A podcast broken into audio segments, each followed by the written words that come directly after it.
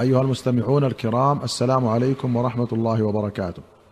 في باب الحشر والحساب أخرج البخاري ومسلم رحمهما الله عن أبي هريرة وأبي سعيد رضي الله عنهما أن الناس قالوا يا رسول الله هل نرى ربنا يوم القيامة؟ قال هل تمارون في القمر ليلة البدر ليس دونه سحاب قالوا لا يا رسول الله. قال فهل تمارون في الشمس ليس دونها سحاب؟ قالوا لا. قال فإنكم ترونه كذلك. يحشر الناس يوم القيامة. فيقول من كان يعبد شيئا فليتبعه. فيتبع من كان يعبد الشمس الشمس. ويتبع من كان يعبد القمر القمر. ويتبع من كان يعبد الطواغيت الطواغيت. وتبقى هذه الأمة فيها منافقوها. فيأتيهم الله تبارك وتعالى في صورة غير صورته التي يعرفون. فيقول أنا ربكم. فيقولون نعوذ بالله منك. هذا مكاننا حتى يأتينا ربنا. فإذا جاء ربنا عرفناه. فيأتيهم الله تعالى في صورته التي يعرفون. فيقول أنا ربكم. فيقولون أنت ربنا. فيتبعونه. ويضرب الصراط بين ظهراني جهنم. فأكون أول من يجوز من الرسل بأمته. ولا يتكلم يومئذ أحد إلا الرسل. وكلام الرسل يومئذ اللهم سلم سلم.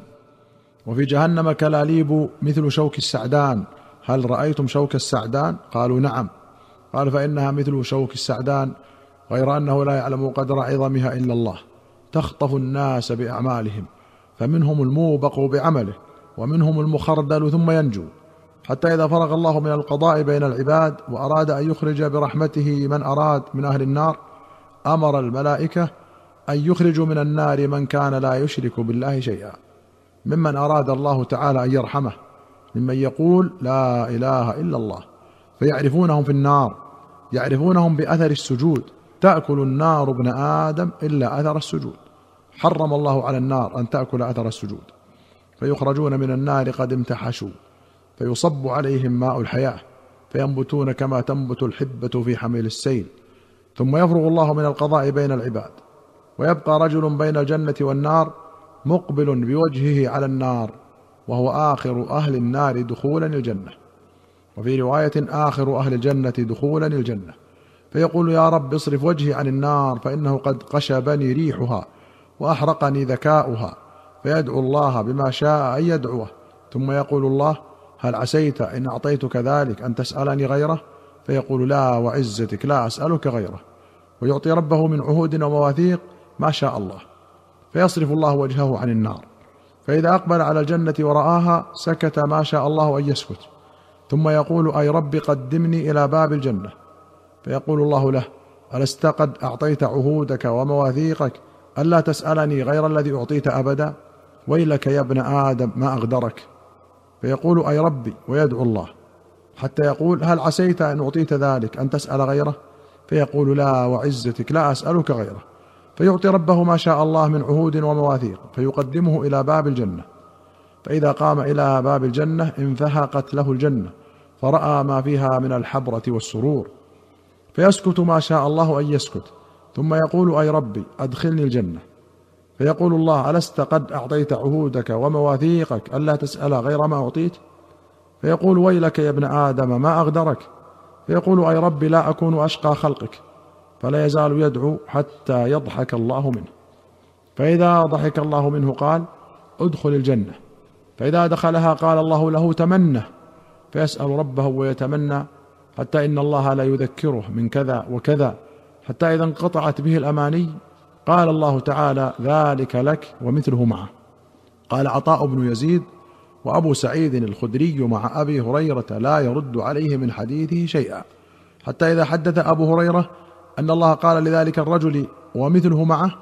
قال أبو سعيد وعشرة أمثاله معه يا أبا هريرة. قال أبو هريرة ما حفظت إلا قوله ذلك لك ومثله معه.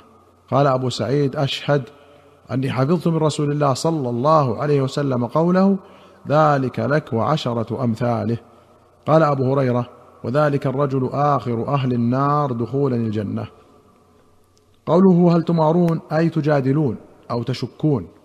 ورويت تضارون وقوله الموبق بعمله في رواية من يوبق بعمله ومعناه الهلاك وفي رواية الموثق بالمثلثة وقوله المخردل في رواية من يخردل والمخردل هو المقطع أي بالكلاليب يقال خردلت اللحم أي قطعته والمخردل أيضا المصروع وهو بمعنى المكدوس في الرواية الأخرى ورواه بعضهم المجردل بالجيم والجردلة هي الإشراف على الهلاك. وقوله ثم ينجو في رواية ثم ينجلي وفي أخرى ثم يتجلى وفي أخرى ومنهم المجازى حتى ينجى وهو بمعنى قوله المخردل ثم ينجو. وقد فصل النووي وابن حجر رحمهما الله اختلاف الروايات في الصحيحين في هذا الموضع وتوجيه كل رواية. وقوله قشبني أي آذاني وذكاؤها وذكاها أي اشتعالها ولهبها يمد ويقصر. مفتوح الأول. وبهما ورد.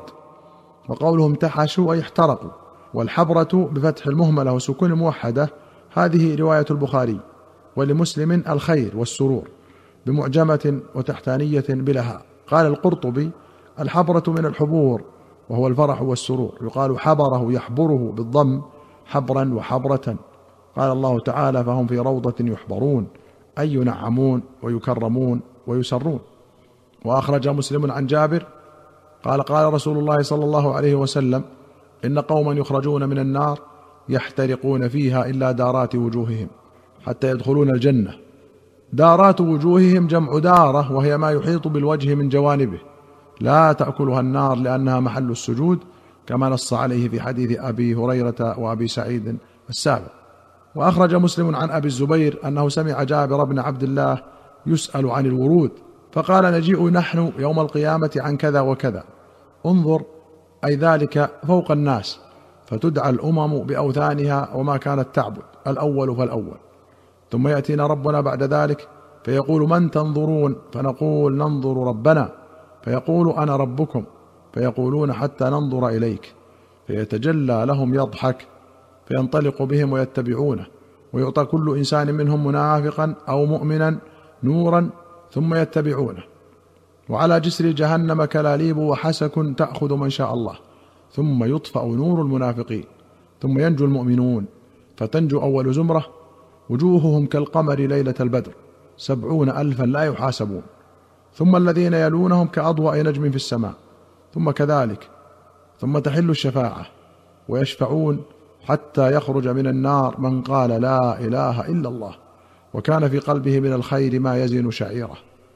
فيجعلون بفناء الجنة ويجعل أهل الجنة يرشون عليهم الماء حتى ينبتون نبات الشيء في السيل. ويذهب حراقه ثم يسأل حتى تجعل له الدنيا وعشرة أمثالها معه. قوله عن كذا وكذا انظر أي فوق الناس قال النووي هكذا وقع هذا اللفظ في جميع الأصول. قال صوابه نجيء يوم القيامة على كوم هكذا رواه بعض أهل الحديث. وفي كتاب ابن أبي خيثمة من طريق كعب بن مالك يحشر الناس يوم القيامة على تل وأمتي على تل. وذكر الطبري في التفسير من حديث ابن عمر فيرقى هو يعني محمد صلى الله عليه وسلم وأمته على كوم فوق الناس. قال القاضي ثم إن الحديث كله من كلام جابر موقوفا عليه ليس فيه ذكر النبي صلى الله عليه وسلم. وقد نبه مسلم على ذلك في مواضع في الشفاعة. وقوله يذهب حراقه أي أثر النار فيه والضمير يعود على المخرج من النار.